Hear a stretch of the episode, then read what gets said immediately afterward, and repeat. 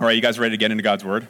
I'm ready for this. So why don't you turn in your Bibles to John chapter 1 as we uh, get going here in our uh, He Came series, continuing on in the Christmas series today. Now, um, I'm kind of actually attempting to preach from an iPad today. All right, here I'll give you some proof of all of that.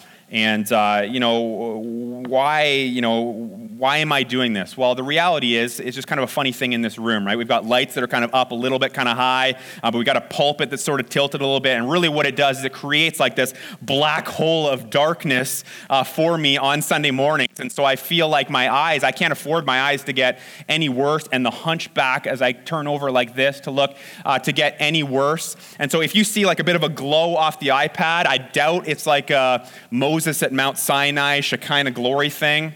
That'd be kind of cool, but I really doubt that it's that. Um, it's just really um, for me to be able to see. Now you're like, why, why, why do I tell you this? Right? Not because, certainly not because any of that is interesting information to you. You're like, who cares? Like you're preaching from an iPad. No one cares. I'm not trying to channel my inner, you know, millennial or something like that and be constantly plugged in all the time. It's not that. Rather, the reason I would I would tell you that is because I, I think we could probably all agree uh, that light uh, is helpful. Light is helpful, right? You plug uh, a night light in the hallway in your upstairs of your house to help your kids find the bathroom at night. We, uh, we leave the front, uh, the front porch light on uh, at night as well, so we don't stumble and trip and destroy our ankle in the snow uh, trying to get home right? That's the way we do it, right? Light illuminates hidden dangers. It brings clarity and it gives direction. And, you know, in, in, in the sense of being afraid of the dark, it can even sort of flush away fear. Light helps us, it helps us really see as we should. Okay, so our verses today actually show us that, that Jesus came as the true light. Jesus came as the true light, meaning several things. It means that he came, uh, first of all, to expose, okay, to expose the darkness of our sinful hearts. He came to expose that. He came to reveal true righteousness and, and moral purity to all mankind. He came to, to highlight for us exactly who God is and, and what he's like. When we look at Jesus, we get a, an even better picture uh, of who our God is. He is, he is the light. And so, our series in John 1, as we are in part two of three today, okay, it's really intended to sort of pull back the, the veil on, on what the, the Christmas story actually is.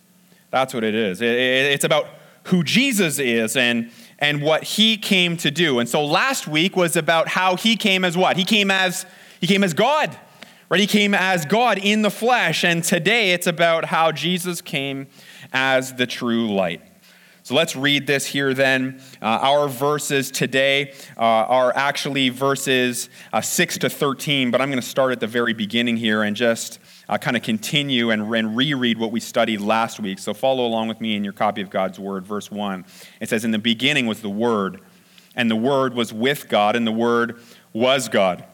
He was in the beginning with God. All things were made through him, and without him was not anything made that was made. In him was life, and the life was the light of men. The light shines in the darkness, and the darkness has not overcome it. And then here are our verses today. There was a man sent from God whose name was John. He came as a witness to bear witness about the light, that all might believe through him. He was not the light, but he came to bear witness about the light. The true light, which gives light to everyone, was coming into the world. He was in the world, and the world was made through him, yet the world did not know him. He came to his own, and his own people did not receive him. But to all who did receive him, who believed in his name, he gave the right to become children of God, who were born not of blood nor of the will of the flesh, nor of the will of man, but of God. Lord, again, your church gathers here today, and God, we know how needy we are. Lord, we know of you know, if we were to pull this room, there would be multiple stories of brokenness from this week alone, multiple stories of fragility in our own lives and and God, multiple stories of just desperation for you to move, you to act, you to do something. And so, Lord, we implore, please do that today. Lord, please do that in your church as we are, are, are seated here and as we have your word open, Lord. We recognize that we are staring into the face of the Most High God. And so, Lord, would you speak to your people? Lord, we are desperate for a word from you. We are desperate for you to shine your face on us, to answer our prayers, to hear our cries, to change our hearts. God, would you please do this, Lord? We thank you. We thank you that you are the true light. Your, Lord, you illuminate what is wrong with us. You illuminate the way of salvation. You illuminate how awesome our God and Father is. And so, God, please teach and train and equip your church, Lord. Give us a greater hunger for you, a greater heart for you, a greater heart for the mission, Lord, to make disciples. Lord, would you please do all of this? Would you do even more than we are praying now? We bring all of these things to you in the name of Jesus. Amen. Amen. Well, the Christmas story is that Jesus came as the true light. All right, he came as the true light, revealed for all to believe. That's the first thing here. So why don't you take a look at verse 6 here as we kind of walk our way through uh, these verses here down to verse 13. But here's verse 6. It says this There was a man sent from God whose name was John. He, he came as a witness to bear witness about the light that all might believe through him. He was not the light, but he came to bear witness about the light. All right, now what you notice here, especially as you read this in the context of the first five verses that we looked at la- uh, last week, is that our narrative takes a quite a pronounced shift here, doesn't it? Quite a pronounced shift. We spent last Sunday talking really about Christ's pre-existence right before his existence before uh, the creation of the world his, his sovereign rule over creation as the second member of the Trinity. The, the, the focus being almost entirely on what was taking place on the, the heavenly realm. Right? That's what the first five verses are really all about. And now these verses, they, they take quite a shift, right? They change gears here to what was taking place here on earth at this time. All right? And so we're introduced to a character here. We're introduced to John the Baptist who uh, we see here, the verse says, was sent from God.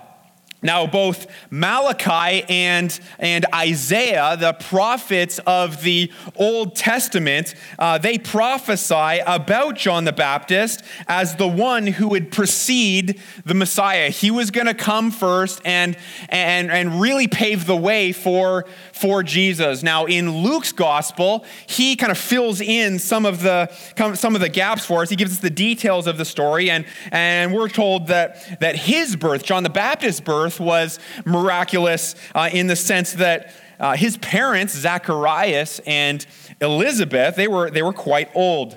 Right, and they had never had they had never had children of their own. But of course, uh, an angel of the Lord comes and he visits uh, Zacharias and tells him that they would conceive. Elizabeth would conceive, and that their son would have a very uh, distinct mission of, of preaching a gospel of repentance to prepare people's hearts for the coming uh, of the Messiah, of Jesus Christ and his ministry. Now, Jesus himself uh, said these things about John the Baptist in Matthew chapter 11. He said, Truly I say to you, he said, among those born of women, there, ha- there has risen no one greater than John the Baptist. Imagine Jesus saying that about you. That's pretty incredible. And, and what he's referring to here is, is not only the quality of John's character, uh, we know it was high. We know that, that John was a man sold out to the Lord for sure, but it's also speaking to, to the immense role that he played in, in human history as, as, the, as a forerunner uh, to Jesus Christ and his ministry. Now, John, the, the author, okay, so we're, we're going to be like flip flopping back here between John the author and John the Baptist, kind of a bit for us to kind of wrap our minds around here, but I think we can manage this, all right? John the author uh, of our verses here, he goes to really great lengths here to make sure that we understand John the Baptist correctly, that we have him, we have a kind of the right mentality about him, because we're the kind of people right? Just humanity in general, and maybe even us, we love to, you know, we love to kind of embrace our inner fanboy or our inner fangirl. We love to make a huge deal out of people that we that we admire, whether it's celebrities or, or athletes or celebrity pastors and Christian leaders and you know all of those you know kinds of people. We love to do all of that. Now, John the Baptist, he was the kind of guy that people were taken by. People really, really loved to follow him. Now, of course, he had his enemies too, and it ultimately cost him his life, but, but people loved this guy. I mean, he was certainly different. And we know this. What, what did his diet consist of? His diet consisted of locusts, which is like super gross and like basically a bigger, kind of gnarlier, grosser version of, of a grasshopper. This is what this guy ate, but I guess he poured he put like wild honey on it. I guess that makes it, you know, all good and better. I'm willing to just kind of take his word for it and uh, not try that at all. Okay, but that's what he ate. That's what his diet consisted of. And, you know, he wore, you know, he wore, wore clothing made of, of camel's hair. So definitely a unique kind of guy for sure. And, and people were kind of taken by all of that. But he preached with, he preached with boldness and, and clarity and urgency. He was obviously, obviously prophetic in all of that. And, and as a result of all of those things, he stirred up quite a following. He had a following of people. And, uh, it was actually later on, years later, the Apostle Paul actually had to address some of his followers in Acts chapter 19. He addresses some of John the Baptist's uh, followers or fan club, or however you want to kind of look at all of that. All right? But then here, uh, John, again, our author, he says this in verse 7. Take a look. He says that he came he came not, not, as the, not as the main event. He didn't, he didn't walk in with a swagger and say, All right, the real show is, can begin now because I, John the Baptist, have arrived, right? That, that's not his mentality um, at all. That's not where he is, is coming from. It says, But he came as what? As a witness, right? As, as a witness to bear witness about the light. You know, jump over to verse, verse 8 for a second. He says here, He was not the light but he came to bear witness about the light. All right, so, so clearly, again, John is going to great lengths to help us realize who John wasn't. Right? And he's realizing he's, he's, he's telling us here that John the Baptist came to point people to Jesus. His role was to reveal the Christ, the Messiah, so that, verse 7 says, so that all might believe, okay, all might believe through him that we would all believe in Jesus for salvation, right? That we would believe in Christ, not believe in John, not give glory to John. It's not about worshiping man, it's about worshiping God Himself. And so, John, and of course, many, many others before him, were simply agents of our belief, right? In the sense that their ministries really paved the way uh, for, for us to believe, right? They were agents of our belief, whereas Jesus is the object of our belief. He is the one that we anchor our belief to or in. Now, I love this. I love what uh, John MacArthur says and how he puts it. He says this Jesus is the light, John merely reflected it. I love that. That's so good. And so, again, at the end of the day, the Christmas story is about it's about Jesus coming to the creation that he made. It's not a, it's not a tale to be entertained by. It's not you know, merely an excuse to you know, put up a tree or give gifts and you know, drink some eggnog. By the way, don't have a problem with all that stuff. But, but rather, it's about a Savior God to believe in. All right, so the obvious question as we look at that, as we read these verses, and, and as the Lord is moving in us, the obvious question is do you believe in Jesus Christ for salvation? Do you? Do you believe in him? And to be totally clear here, crystal clear, the question is not do you believe that he existed or that he exists? Okay, James himself deals with this in the New Testament when he says that, hey, listen, even the demons believe and they shudder they shudder. Listen, many people in this world are in the, the same category, so to speak, as, as the demons that, that James is talking about here, in the sense that they believe in, in God's or in Christ's existence, that there is a God out there, you know, somewhere, that, that Jesus did, in fact, walk this earth as a man at one point. But listen, believing that he exists, while a very good start, it really is, it's not enough. It's not enough for us. Not if you in any way desire to not have your sins held against you and God's wrath pointed at you when this life is over. Okay, so to believe in Jesus means to, to have faith in him to have faith in him to, to trust him. It's to it's to anchor like i said earlier to anchor our our hope in him in in who he is and what he has done for us. It's really to believe the gospel. It's to believe the gospel to believe that that his death on the cross was for you it was for you, and it was a, it was a substitutionary death. It was a, a substitutionary sacrifice. So, so when I believe in Jesus Christ, my heart is saying, Listen, Lord, I, I believe that you died for me. You died in my place. I, I'm done playing the game where, where I you know, trust in myself and, and in my works to make me acceptable to you. I, I'm done in, in the endless search of, of other worldly things to try and fill the hole of my heart and to try and bring satisfaction and meaning to me. All of that is, at the end of the day, meaningless and empty and broken. I am done chasing all of that. I am flawed. This is what our heart says when we believe, I am flawed and I admit it. I, I, I have sinned, Lord. It is, it is against you, and I deserve eternal punishment for it. Who you are, Lord, and, and in, in what you have done is where my ultimate hope lies. Lord, I want to follow you. I, I want to give my life to you. I want to follow your ways forever.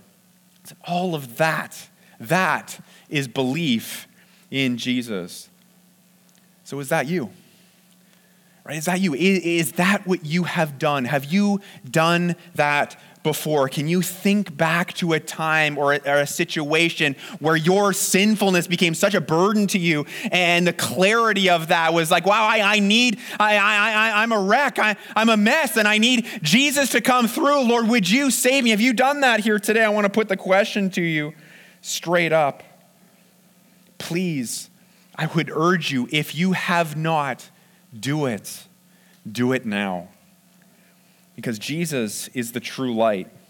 He came to shine a light on your greatest need, bar none, which is to be reconciled with the God of the universe, the God that you and I have egregiously sinned against receive the gift of salvation that, that He has revealed to you. He's revealing it to you even now as I teach this, as we open up God's Word. He's revealed it to you through His Son. It's, it's simply something that you accept by grace, it's a gift given to you through, through faith, through trust, through the Word that we're looking at here this morning, through, through belief. Through belief. All right, here's the second thing. The Christmas story is that Jesus came as the true light, though many, many would reject him. Many would reject him. Look at verse 9 here. Verse 9 says this The true light, which gives light to everyone, was coming into the world. He was in the world, and the world was made through him, yet the world did not know him. He came to his own, and his own people did not receive him. What these verses do is they, they point out the tragedy of, of humanity's rejection of Jesus Christ as Savior. Now, first off, verse 9 there, what does it say? It says, The true light, which gives light to everyone, okay, everyone, was, was coming into the world.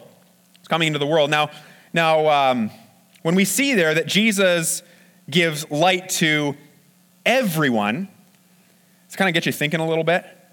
Well, listen, we know that it can't mean that Jesus Christ saves, literally saves every single person who's ever lived, because obviously not every single person puts their faith in Jesus Christ.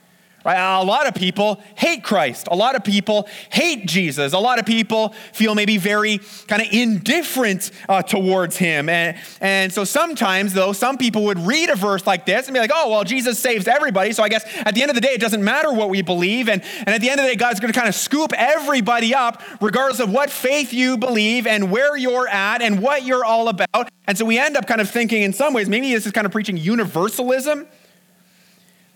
Wrong. Okay, it's not what it, it's not what it's teaching. We need to understand verses like this in their context.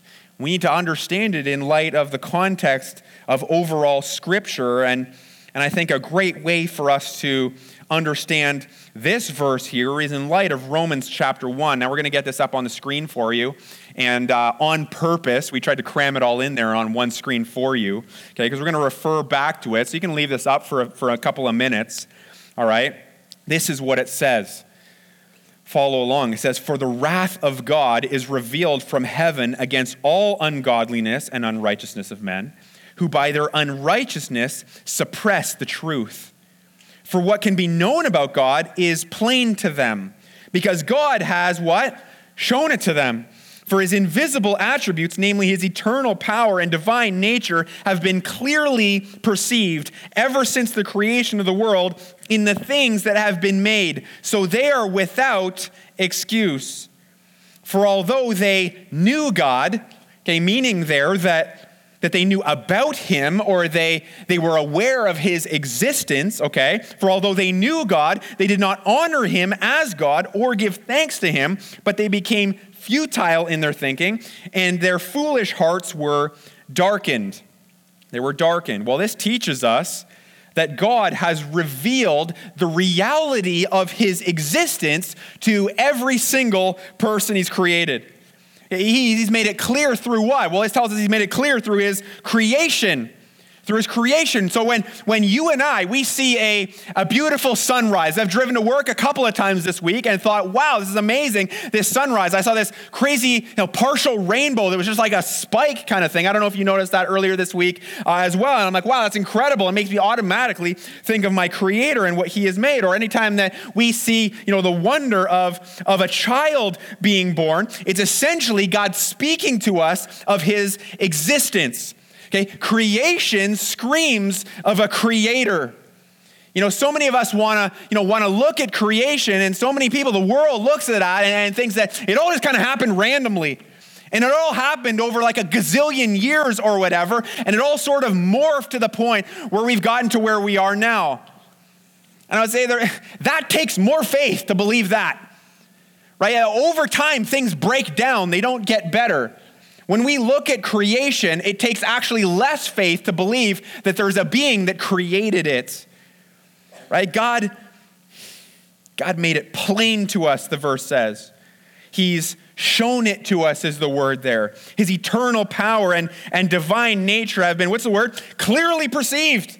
Clearly perceived ever since the creation of the world in the things that have been made. And then a really really big verse. So they are without excuse. They're without excuse. Listen, these are these are devastatingly heavy verses. Right? We don't read this and just kind of happy go lucky go on and move on to the next thing. No, these are heavy. At the end of the day, every single person who's, who's walked God's green earth knows deep down that guess what? There is a God somewhere within our soul. We know that because Jesus, our verse says, gives light to who? Everyone. He gives light to every single person. He's, he's wired all of us, his creation, to know that he is real. And because we know that, that all of that deep down, guess what it means? It means that we are responsible for our sin, and we are responsible for our response to the reality of God's existence. It says here that we are without excuse. What else does Romans 1 tell us here? It, well, it tells us here that, that many people suppress the truth. We push it down. we ignore it. We toss it into a corner room somewhere. We turn off the lights. We close the door and we lock it. We suppress the truth about him and, and we willfully, you know, willfully choose to live in the blindness of our darkened hearts. You know, I've said it before. I said it last week. I've already kind of alluded to it uh, already this morning. But again, Christmas is not a light and fluffy story about, you know, a, cute baby, you know, some, some barnyard animals gathering, huddling, and keeping warm, and a little fire, and, you know, a bunch of lame, precious moments, angels in their diapers, right? It's not about all of those things at all. It's the reality that God is telling all of us listen, you guys are dead meat. You guys are dead without me. If I don't do something about this, death is where you are headed and it's going to be painful. It is going to be awful. Eternal suffering, torment, all of it is all you have coming unless I step in here. And so, so Christmas is God saying, I'm going to do something about it. I'm going to, I'm going to come to you because I love you and because, because I can, because I am mighty to save. That is why he came. Now, if the, if the average person's rejection of, of Christ isn't bad enough, uh, just look at verse 11 here. Verse 11 says, He came to His own, and His own people did not receive Him. This, of course, is referring to uh, God's chosen people in the Old Testament, the, the Jews. Okay, they of all people should have been should have been ready and, and, and able to see and, and, and welcome the, the, the Messiah, to, to welcome Jesus with open arms and all of that. I mean, I mean, they had the law that was continually pointing to their need, and, and they had the prophets who were, you know, spelling it out and saying very clearly that the Savior is gonna, he's gonna be like this. And there was all this, you know, messianic verses and, and prophetic literature that, that they had. They had all these promises, and yet they, his own people, it says, did not receive him. What does it go to tell you? It goes to show us that we're just so blind, right? We're so blind in our heart. We have dark hearts. I mean, I mean, the scriptures could not be any more clear about this. Okay, our natural reactions, our inclination, all of us, is to reject God and to reject his son whom he sent. And yet, at the same time, and I, I, can't even you know, put it all together in my head, but at the same time, we are responsible for that rejection. We really are. And so, so, so what do we do, right? What, what does mankind need? Well, we need the true light. We need the light. We need a, we need a supernatural act of, uh, of God's love and his mercy and his grace to, to, to land on us, to fall upon us, and, and, to change us and transform us, to, to open up our, our, our blind eyes and and, and soften our hard hearts and to overcome our pride and overcome our selfishness and stubbornness and, and our rebellion and the rejection of our Maker. We need Him to do all of things, to step in and save. That is exactly what we need. And listen, I know that as we you know, read these words and as we you know, talk about these things this morning and as we study all of all of this, I can only imagine that so many of us in this room, myself included, our hearts ache inside us. You know, as we picture loved ones, people that we know dearly, who we know are living in this state of rejecting Jesus and they're rejecting the Lord, and they may be completely unaware of all of that, and they, they've never even heard of Jesus before, they've never been to a church, or they've never heard the gospel, or, or maybe they have, and they've heard it a million times, and, and they know better, and yet they're willfully disobe- uh, disobeying and rejecting, you know, in even a, a more outrageous and more, you know, blunt kind of way. And so I, I, you know, I'm kind of sensing even in this moment here as we're talking about all of these things, and we're going to be spending time with our friends and our family over, over the holidays, and, and those who do not know Jesus Christ, I think it would be really appropriate. Listen, the sermon's not over yet, but I think it would be really appropriate for us to just kind of pause here and pray and ask the Lord to move, ask the Lord to save. And so, as I pray, I would really encourage you just kind of join me in your heart and in your spirit and do, you know, whatever you think you need to do. If you need to get on your knees, turn around on your chair and, and just, you know, along with me as I'm praying, you know the names, you know the faces, you know the hearts, you know the people, right? You just, you, you just got to name those people, you know, to yourself in your spirit, in your heart as I pray. Let's pray, Lord. Lord God, these are these are heavy verses, Lord, as we've said. God, and we understand that so many people and so many people that we know and love, and it might be coworkers, it might be the person who lives across the street, it might be the family that we see when we drop our kids off at school, it could be a, a parent, it could be a child. Lord, we all know people who, at this point, have rejected Jesus Christ as Savior.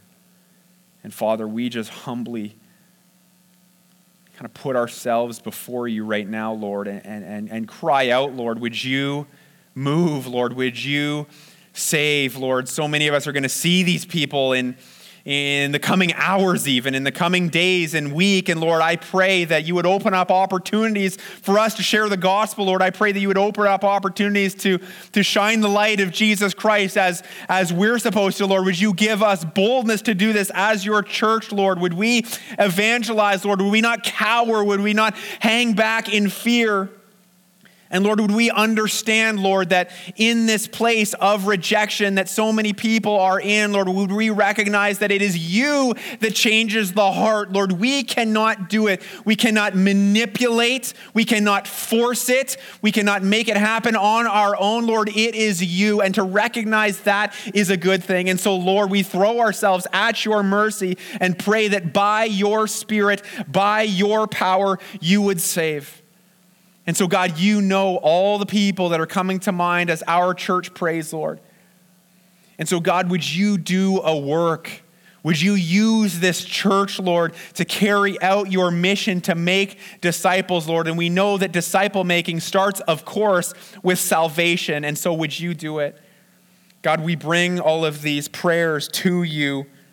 Lord, I pray that you would give us peace, that you would give us even joy in, in the midst of the ache that we feel, the burden that we feel, Lord, would that ache and that burden drive us to our knees even more in prayer, God?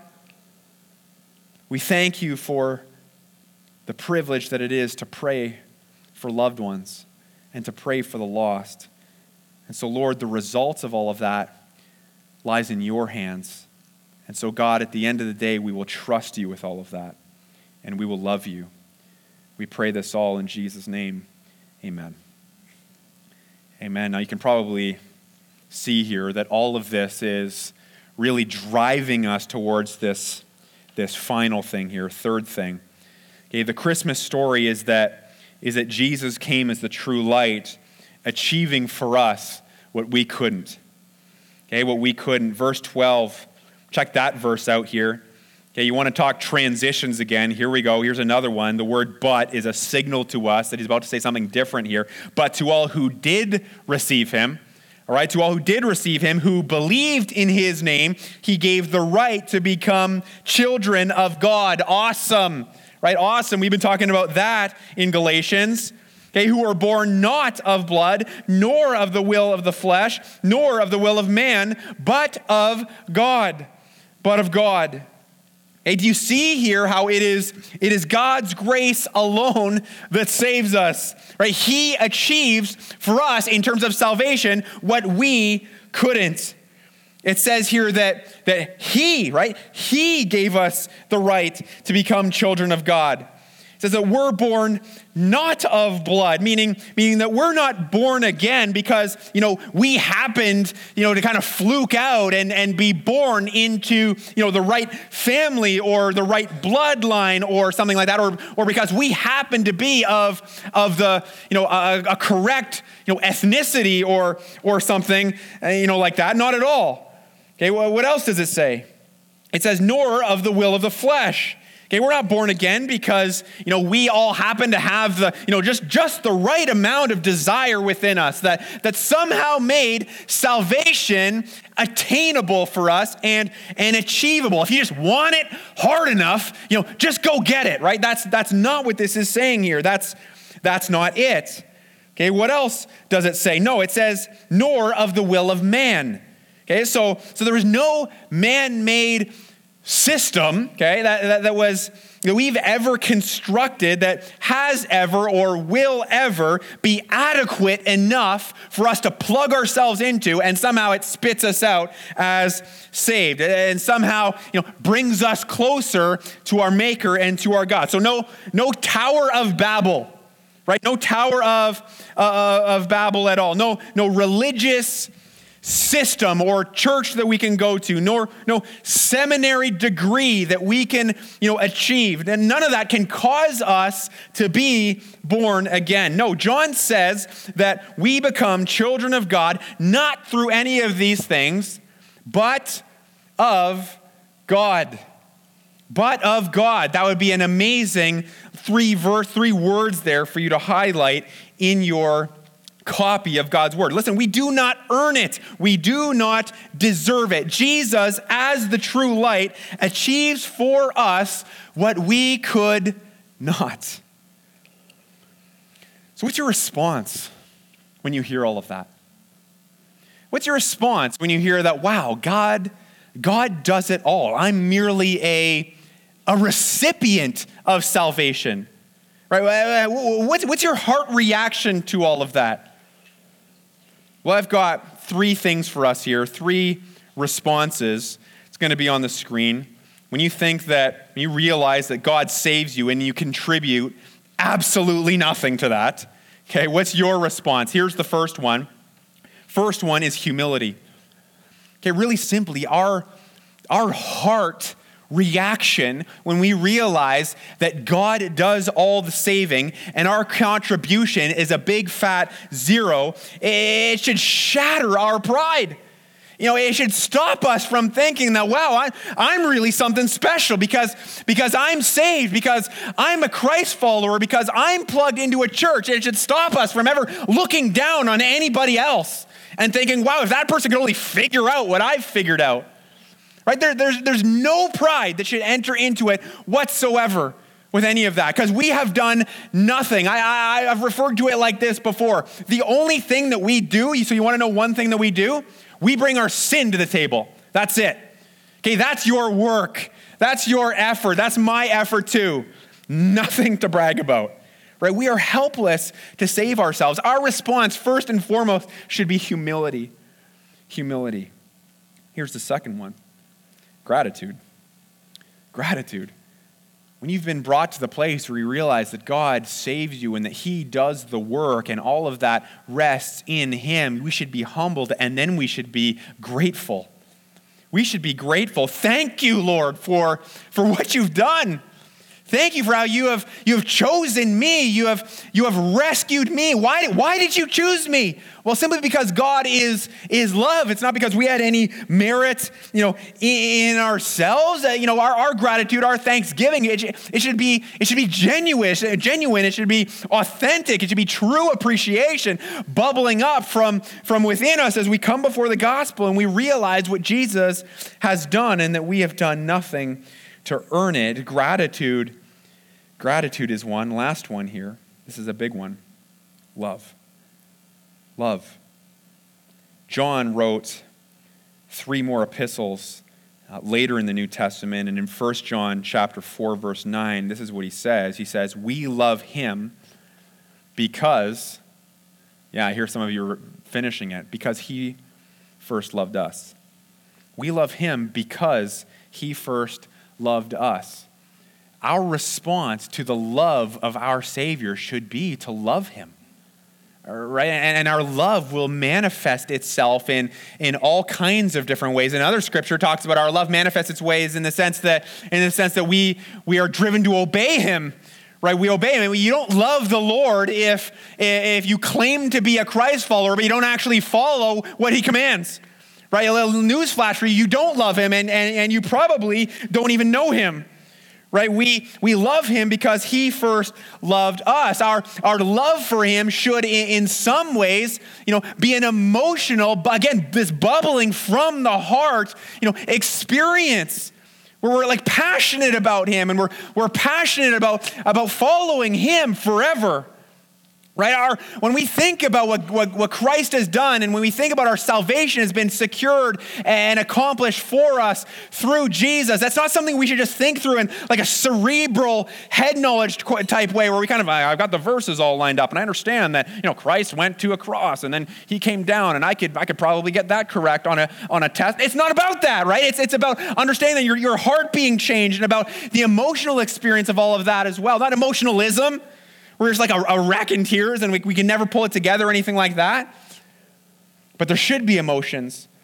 And at times there, there should be tears and there should be, you know, this mixture of humility and gratitude and, and love. We should love the Lord. We should love his, his people. We should love the lost. We should love the church. We should love the mission. Where do we go from here? We're going to sing. We're going to sing. We're going to respond.